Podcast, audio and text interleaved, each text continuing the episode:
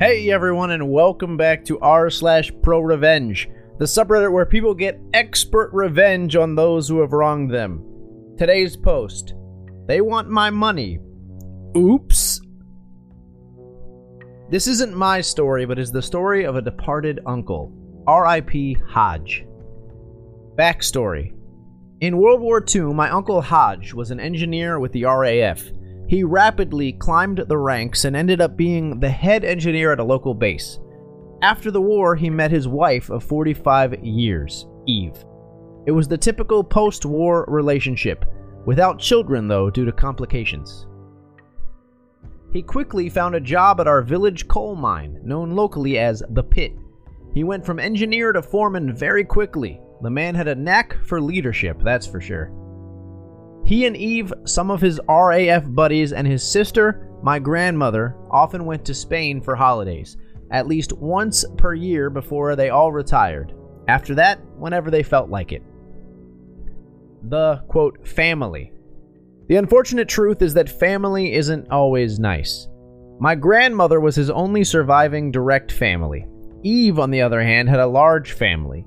Very large. The trouble with large families is that often there's a few bad eggs. In this case, it was quicker to count the good ones. As Hodge would put it, the trouble with eggs is you can only tell the good ones by spinning them quick or dunking them in water. I don't fancy going to prison. More often than not, Eve's family would drop by and ask to borrow money. Not from Eve, she had none. Hodge had always been industrious, saving as much as he could and only really spending what he had to other than the holidays, of course. The incident. When I hit 18, legal drinking age in the UK, he took me for my first beer as my dad worked nights and had to sleep. He didn't drink, which was uncommon for him, as he was a regular at the working men's club we were in. Me, Hodge, how come you're not drinking? I can't, in good conscience, drink your money without you getting a sniff. Hodge, well, I suppose one can't hurt. Don't tell Nip his name for my grandmother, Sheila. But I've just been diagnosed with diabetes type 2. Don't want to take any chances. Me.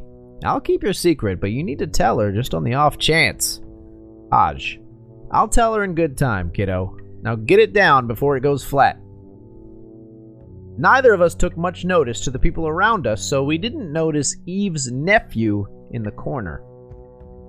Five years pass. I've seen him a few times, less than I'd like, because of work and him going overseas. The build-up. I visited my grandparents one day to find my grandmother sobbing, with Hodge sat on the sofa. Hodge, put the kettle on, kid. I need to tell you something. I make a coffee for Gran and Granddad, hot chocolate for me, and green tea for Hodge. Hodge, now listen up. I've not got long on this wretched planet, but you're not to cry over me. I've been diagnosed with late stage cancer and couldn't be fucking happier to be leaving. To Gran. Sorry, Nip. I know you don't want to hear this, but it has to be said. You and yours will be looked after, of course, but you're not to tell Eve and her family. To everyone, I've made up a new will. I want everyone to go to the reading. I've prepared a little gift for the family. Shortly after this chat, we found out he passed away. We kept it from my grandmother that he'd taken his own life. It'd destroy her. Let it be said that Hodge was always a man independent of others. He made his choice so Gran wouldn't suffer seeing him deteriorate over time. The Revenge. We went to the reading as a family, like he asked. It's the only thing he ever asked of us. We'd seen people we never met, never even heard of, so of course there were some sullen scowls across the table. Lawyer. Now that we're all here, please watch this video. Hodge has a message for you all. Hodge from Beyond. Now then, I imagine this will be a shock to most of you, but I had cancer. If you're watching this, I want you to know that some of you made my last few years pleasant. Others? Well, we'll get to you to my side of the family. Not one of you came to me asking if I was alright or wanted anything doing. Instead, you asked if I wanted a hand with anything. For this, I thank you. I've never had anyone do anything for me unless they were my underlings in the RAF, and I didn't aim to start when I found out I was on my way out. You knew me better than most of my, quote, close family. I'll tell you if something's wrong. Good on you. Now then, let's get to the good bit. To Eve's family. You lot. Where do I begin? When I took our Nip's grandson out for his first pint, apparently the walls have ears, and one of you overheard me tell him I had diabetes. Shame you had to say, it's a shame it wasn't cancer. Guess you got your wish, eh? The rest of you, whenever you visited me, you asked more often than not if you could borrow money. It's fine, I didn't mind lending it to you, but I did expect to get it back. So, here's how this is going to work I've split my money and put it in trust with my oldest friend, the lawyer. Nobody is getting a thing till Eve pops her clogs, so don't bother asking. Eve can stay in the house I worked my ass off for until she either dies or has to go into care for any reason. The house is not to be sold until after she dies. Lazy as she is, she's still my wife. Once she dies, the house is to be sold at a reasonable price to the next owners, and the money from that is to be added to the total for my finances and split with the family. Eve's is her own, and she can do with it what she wants, other than add it to my total. The lawyer has been left instructions on this. Now, here's how it'll be split. If you've borrowed money from me and paid it back, you'll get a fair share based on your age at the time of my death. If you haven't repaid the money you borrowed, you'll still get a cut minus what you owe me. For some of you, I hope you know I'm laughing at your squirming from beyond the grave. Serves you right. Nip, my only living family, you'll get the lion's share of whatever is there to be done with what you will. If you're not wanting to keep it, the lawyer has been paid for any services you may require. Trust him, he's a good lad and saved my ass on more than one occasion in the war. Nip's sons will get a decent chunk to help with whatever you need, and your children will be provided for as well. To my mom. Not once have I heard anything bad about you, you're getting a cut too, like it or lump it. OP, you've been a great help the last couple of weeks. I called you unfairly at 3 a.m. to help me get out of the bath after finally giving up getting myself out. Sorry you had to see that. You didn't have to help the next day with the decorating either. If you weren't already on your career path, you'd make a fine tradesman. You will receive a cut to be determined by the near future's events. Use it how you will.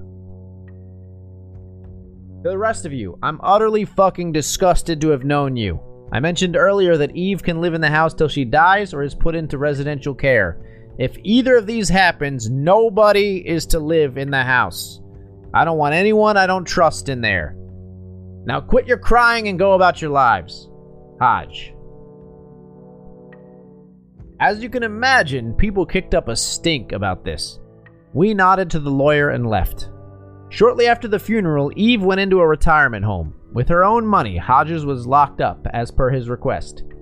She had more than enough to keep her afloat for many more years.